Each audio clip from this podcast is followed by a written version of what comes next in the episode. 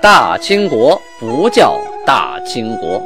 纪晓岚不姓纪，和珅他也不姓和。孝庄绝对不能称呼自己是孝庄，叫声小主那是你信口开河。摆手绢的那都是妓女，绝对不是格格。要想了解真正的清朝历史，请听由俊贝勒播讲的《清通》。听众朋友们，大家好，古之色三韵。上次咱们讲到天聪九年农历的五月份，皇太极呢设宴款待胡尔哈啊，战争凯旋归来的将士和胡尔哈啊主动投诚的这些头人的代表，其中呢有这么一位啊，这位的名字叫穆克西科啊，由他的口中得知了他祖上。住在满洲这个地方，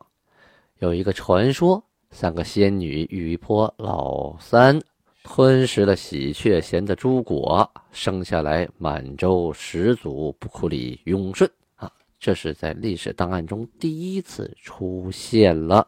满洲的字样，也是第一次出现三仙女玉鱼坡的这个故事。这个故事后期被编出了很多版本，尤其是看《清石录》啊，第一页。就是三仙玉鱼坡讲满洲始祖是怎么回事但是那个故事跟这个档案记载的已经大相径庭了，事件的时间、地点都发生了变化啊！这都是后人呐逐渐粉饰、粉饰、粉饰的结果。有人说呀，不对呀，这个我知道啊，这吉林那个呃敦化呀，有满洲布库里雍顺的纪念馆啊，是故事写的。这个三仙女玉一坡是长白山天池啊。长白山才是满洲的发祥地呀，这怎么跑到这黑龙江，跑到现在俄罗斯那些地方去了？这里啊啊，一定要详细的解释这个词，因为这个词呢关系到我们族名，所以必须要说清楚啊。我曾写了这么一篇论文，这个原论文的意思呢，就是满洲这个词从何而来？说这满洲位于长白山呢，这是无根据的传闻。满洲这个词啊，到底是什么意思？啊，它首先确定是满语“满族”的音译，最早就是个地名。但是这个词到底从何而来？从清代至今呢，众说纷纭啊，各种解释，各种学说，看似各有道理，又都很难服众啊。啊，后来呢，我通过阅读《满语文与满文档案研究》这本书，是童永功老先生所著的啊，这书中呢。就提到了天聪九年档的汉译和其史料价值这一文章。这篇文章里呢，就提到了啊，布库里山和布勒霍里湖都在黑龙江北岸，满族起源于长白山之说是无根据的传闻。看到这一论点，这一学说，我当时是眼睛啊一亮，豁然开朗一下。啊，这我得研究一下满洲到底在哪里呀？于是呢，顺藤摸瓜啊，查查找线索，在网上呢买到了这本天聪九年档的汉文档，是天津古籍出版社出版的《中国少数民族古籍丛书》啊，是由童永功和关家禄啊联合，还有关兆宏联合编辑，就是翻译出版的。那这本书是照谁来翻译出版的呢？是照着东洋文库啊刊登的这个《旧满洲档》天聪九年啊出版的，是神田信夫、还有松村润和冈田英宏他们联合翻译的。于是我在网上买到了这本书啊，是由转写和日文并存的天聪九年档，就是《旧满洲档》。后来呢，找到这个故事啊，原来那个翻译的没错啊，满文转写是记录这个。有人提出来了，满文转写也不准呢，原档在哪儿呢？原档在台湾啊，第台湾的那个故宫博物院档案馆里边。于是啊，几经辗转啊，通过朋友又找到了台湾满族协会秘书长张克华先生，找到他的微信。这个时候真得感谢微信啊，没有微信，真是很难查到这些东西。通过他呢。找到了原档的影印件，就当时天聪九年啊记录那原档的影印件，全是满文的，而且是老满文，写的确实是一模一样。日本人做的事情很认真，翻译的没有差错。这回可以确定，满洲这个词第一次出现就是在一六三五年的农历啊五月初六日这一天，从这个胡尔哈的降人口中啊，这个人名叫穆克西克口中说的三仙女玉婆的故事，要有不库里永顺，我们那个地方叫满洲。因为这本档案我说过哈，在从圣经运到北京的时候，这些太监们呢也不懂满文，就给弄得乱七八糟，所以在康雍乾时期。整理这个满文档案的时候，就缺了这个，呃，缺了这三年档。哪三年呢？就是天聪的七年、八年、九年，尤其这个九年太关键了，这记录的这个事儿呢，所以没有这个档案呢，后边人就不知道满洲怎么来的，啊，就写了很多的关于满洲源流考的书，包括康熙皇帝到了长白山，他也不知道这满洲怎么来的，于是就把康长白山当成自己的发祥地。其实这是没错的，长白山确实是一，嗯，这个女真人啊发祥地之一，但是满洲这个地方肯定是不在这儿了，他在黑龙江北嘛，但是他不知道啊，因为祖上没人给他讲啊。假设说皇太极啊，死的要晚几年，可能会给顺治讲，可是死的太早，突然就驾崩了，顺治当时怀里抱着呢，肯定不知道。那顺治想给康熙讲，更不可能了，他自己都不知道，何况。顺治死的时候，康熙也还没有桌子高呢，所以那康熙当政了，想找到祖宗在哪儿，一辈子也没找着，所以只能遥望长白山，就把天池就给归为这个布勒霍里湖了。因为实在是查不到这个，呃，布库里山和布勒霍里湖到底在哪儿啊，所以就只能啊，就暂定认为长白山是啊布勒某个山是布勒，呃，布库里山，天池是布勒霍里湖或者某个湖。现在吉林呃敦化也是这么认为的嘛？源流考很多也是这么写的。这回通过这本档案的发现，一六三五年发现这本档案之后，运到台湾，然后再翻译出来，哎，大家就搞清楚这个问题了。而且呢，古古书上说呀，距离这个爱辉城一百二三十里，哎，一量还真是。用卫星云图一查，从黑河下边的老爱辉城往往下边啊，顺着河找一百二三十里，还就有一个湖。在老地图上还就写的是布勒霍里湖，而这个湖呢就挨着黑龙江，就和江是紧邻的，在江边的一个湖，旁边有一座山，还真叫布库里山，一切都对上了，一点都不差。而且这个老地图呢和现在的卫星云图啊，就是用卫星拍摄的云图来确定一下，老地图是有一些不准确的地方，但是根据江中间的岛，还有旁边支流干流的这些呃位置啊。这是一百年、两二百年不会轻易变化的，来确定，哎，就在那儿，基本上就可以指定、确定以及肯定满洲，也就是满洲这个地方在现在的俄罗斯了。如果当初康熙大帝啊知道这么个事儿，啊，肯定会保护起来这个地方。如果后期啊同治皇帝啊光绪皇帝知道这地方，也会保护起来，也不会有后期的北京条约把这块土地割让出去。你割让哪儿？也不可能把祖宗发祥地割让出去啊！他现在没办法了，归人家俄罗斯了。至于坊间呢，有人要把“满族”这个词啊解释为什么吉祥啊，还有有人解释为什么满满书菩萨呀，这些都是后期的一些想法，代表个人的态度想法啊，都没有什么依据，就是根据谐音呢去猜想。甚至有人还说，这个过去有个李满柱啊，啊，这个汉名记的李满柱，曾经是这个建州地方一个。大土豪啊，后来他死了以后，大家就用他的满柱的名字命名为满柱，这个也是毫无根据的，十分没有逻辑的一个思维啊。所以有了这个正确的学说，大家就可以以后确定了啊，其他的都不要搭理了。皇太极啊，在当时听说了这个故事之后啊，就记在了心里，并没有瞬间表态啊，并没有说哦。那我以后我们叫满洲吧？没有，因为当时是农历的五月初六，他改国号为满洲的时候啊，是农历的十月十三，中间还经历了几个月呢啊。好，咱们接着说这个档案当天发生的事情。皇太极了解这个故事之后啊，啊，紧接着就赏这个巴奇兰和这个萨姆西卡，同时跟他出征的所有的将士都受到了封赏啊。光档案就写了好几篇，这里呢，我只读一下为首的巴奇兰。和萨姆西卡受到的奖励，因为这二位啊出师还路过了乌拉路，乌拉路说白了就是这个呃从吉林市乌拉松花江啊起源源头沿着江走，整个这一条线一直沿着松花江到佳木斯这地区啊，还获得了很多的人口，也都给边户带来了，这都是大功啊啊，所以要嘉奖他。就给他由三等梅勒章京升为头等啊，都没有二等，直接跳过去，升为头等梅勒章京，加袭两次，可以承袭两次这个官就是一共加上以前的准袭十二次。萨姆西卡呀，啊，也跟他同样受功，所以呢，奖励他从一等甲腊章京升为三等梅勒章京，也加袭两次。加在一起呢，准袭十二次，啊，其他的就不表了。下边要受奖励的人特别的多。皇太极是这个样子，赏罚分明啊，该赏的一个不落，所以下边有功之臣呢，这次都得到了晋升啊、赏赐啊。但是这其中啊，有个插头，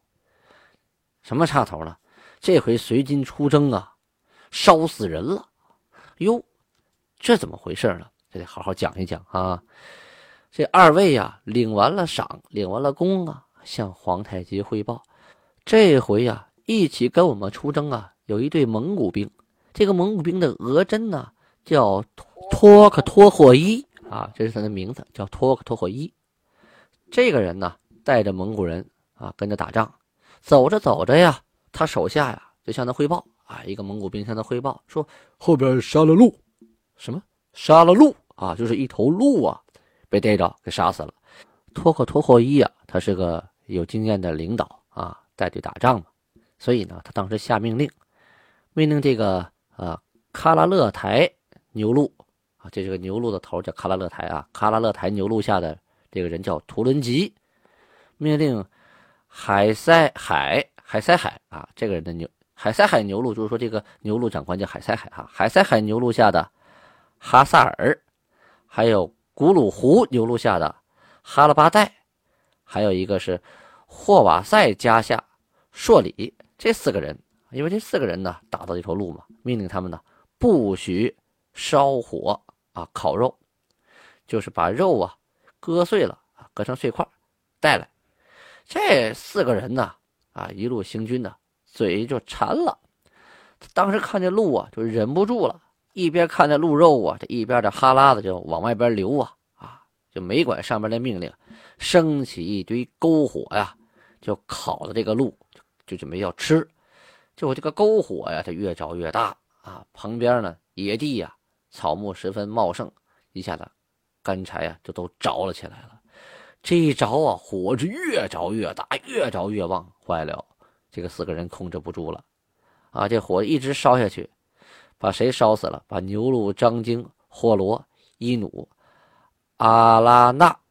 和披甲五个人，就是带甲胄的五个人，还有带来的各户下一百八十人，共加起来一共烧了多少人呢？一共烧死了一百八十八人呐！同时还烧死了四五十匹马呀！这还了得呀！啊！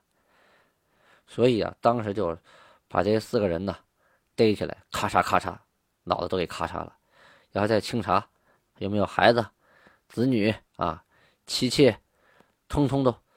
都充俘虏啊，抵给这些被烧死的，人偿命吧。那你也抵不过来，你这四个人家里头多少人呢？你烧死一百八十八口人呢？啊，霍瓦塞家下的那个朔里啊的子女妻室，就分给了他的主子霍啊霍瓦塞。后来那个托托霍伊啊。离开众人而行，就是说呢，他在行军途中啊，只图自己痛快啊，嫌大队走得慢，啪，快马加鞭，自己跑了一段，把队伍扔后边了。这事儿被人发现了，于是呢，革了他的职位。毕竟呢，着火这件事情，他也有一定的呃责任，所以呢，他手下的这些户口，他管理的人都给充数了啊，充作俘虏，然后分给这个被烧死的这些家人啊，偿命去了。过去行军打仗，在路上啊，得安营扎寨啊，啊，大家要休息。这大火一着起来，没有控制能量，他没有说消防队先去救去，没法救。那荒郊野外这场大火，你想烧死的一百八十八人，那烧伤啊，那这不计其数了。这可是个大事儿，非战斗减员呐。五月十三日啊，金国函，你看这里档案还写着金国函呢啊，没有写满洲国函啊。致给朝鲜国王一封书信，说去年七月呀，我们金国的海岸边啊，救起了一批人啊。后来一打听才知道啊。都是你们朝鲜国王啊派去明朝的使臣，这船呢啊在海上遇到风浪，一共五艘船呢，其中有一艘呢被风浪打坏了，就翻了，有四个人死了，其他的呢有个通事官叫金德生啊，庆幸和其他侥幸的人就飘到了我们国家的岸边。这个通事官啊，他懂各国语言呢，要不然要不然不能叫通事官呢，所以他就用啊女真话。啊，金国华给我们讲了这个事儿，我们一看这得救啊！巡逻兵发现了，啊，就报告长官，命人去营救，把这些人呢临时安置啊，找地方有住的地方，遮风挡雨，找衣服啊，就是就我们给养起来了吧。你看现在我们两国是兄弟之邦，这个仁义我们要尽的啊。本来呢想立刻就送回去，后来呢，今年啊去东北黑龙江出师一次啊，招服了一万多人。又去东海出师一次啊，又向大明国山西地方出出师一次，就是我们派了三股部队打了三场大仗啊。后来又向大明国宁远地方出师一次，这各处啊都在用兵，实在是抽不出空啊，抽不出人来呀，把你们朝鲜国王的人给送回去。这话是这么说，说的挺好听，其实啊是通过这事告诉你朝鲜国王，看见没有，我们黑龙江那边一场仗收了一万多人。东海出师还胜利，现在部队已经挺进大明国山西那边了啊，你得小心点啊！宁远周边我们也打了，我们现在可是很厉害呀！啊，就是通过这暗地里告诉他，我们现在军事动向啊，威慑一下。然后呢，后边说啊，就是仅是这封书信呢，就是告诉你这些人很安全，将来呢合适的时候你派人啊，我们也派人在通远铺那地方，我们交接一下，把人还给你。其实这还你点人不是重要的，信里的其他内容啊，敲山震虎，旁外有音呐，啊，那些问题，那些内容才是真正要心里说的。三月十四日，档案记记载写的是满洲国苏勒汗与朱贝勒大臣商议，啊，说商议什么内容呢？商议出师啊，山西的部队的内容。这里我要解释一下，为什么这里出现满洲国呢？啊，因为啊。喊皇太极后来呀，多次强调说，以后不许叫金国了，不许叫女真了，一定要叫满洲，满洲，满洲。嗯，在山西这股呃征讨的部队回到京城，盛京沈阳之后，要补写他们的这个档案，所以呢，很多这个日期档案呢，就是后期补写的，也就是在十月份之后，他们回国之后补写的。补写呢，已经都强调了叫满洲了，就算是以前发生事，你也不能叫金国了。所以这里就出现满洲国苏勒汗的字字样，也就是在呃农历的十月十三颁布说啊国号改满洲之前，档案上仍然呢有这么十多处记载的写的是满洲国苏勒汗或者是满洲国四大贝勒征西，所有的内容呢。都跟这个四大贝勒征西有关，也就是说，他们在打仗途中啊发生的事情，这边是不知道的。等班师回朝之后，已经在十月十三之后了，啊，这个时候在补写前面档案的时候，就把他们的名字都写成了满洲四大贝勒和满洲国苏勒汗，啊，这里就解释一下档案上提前出现满洲的问题。这个时候，皇太极跟大臣啊贝勒们商议。说我国出师的各个贝勒，现在大概呀，估计大妖母啊，可能已经到了大明朝山西那个地方了。按日程算，差不多。毕竟他前面去过一次啊，啊，大明国肯定会派宁远、锦州的兵去增援山西啊。今天我们应该趁虚而入啊，啊，趁火打劫一下，是不是？命令我们兵啊，去宁远、锦州一带啊扎营。牵制他一下，给我们远处的这个出征的部队啊缓解一下压力。这招就是过去的围魏救赵嘛，啊，就是我对你这个边关实施一下压力，你就不敢撤那么多人去山西啊，去对付我们的部队。这样的话，就对山西部队起到了一个缓解的作用，对敌人的部队也起到了一个牵制的作用啊。会议开完之后，那具体怎么执行的呢？咱们明天接着说。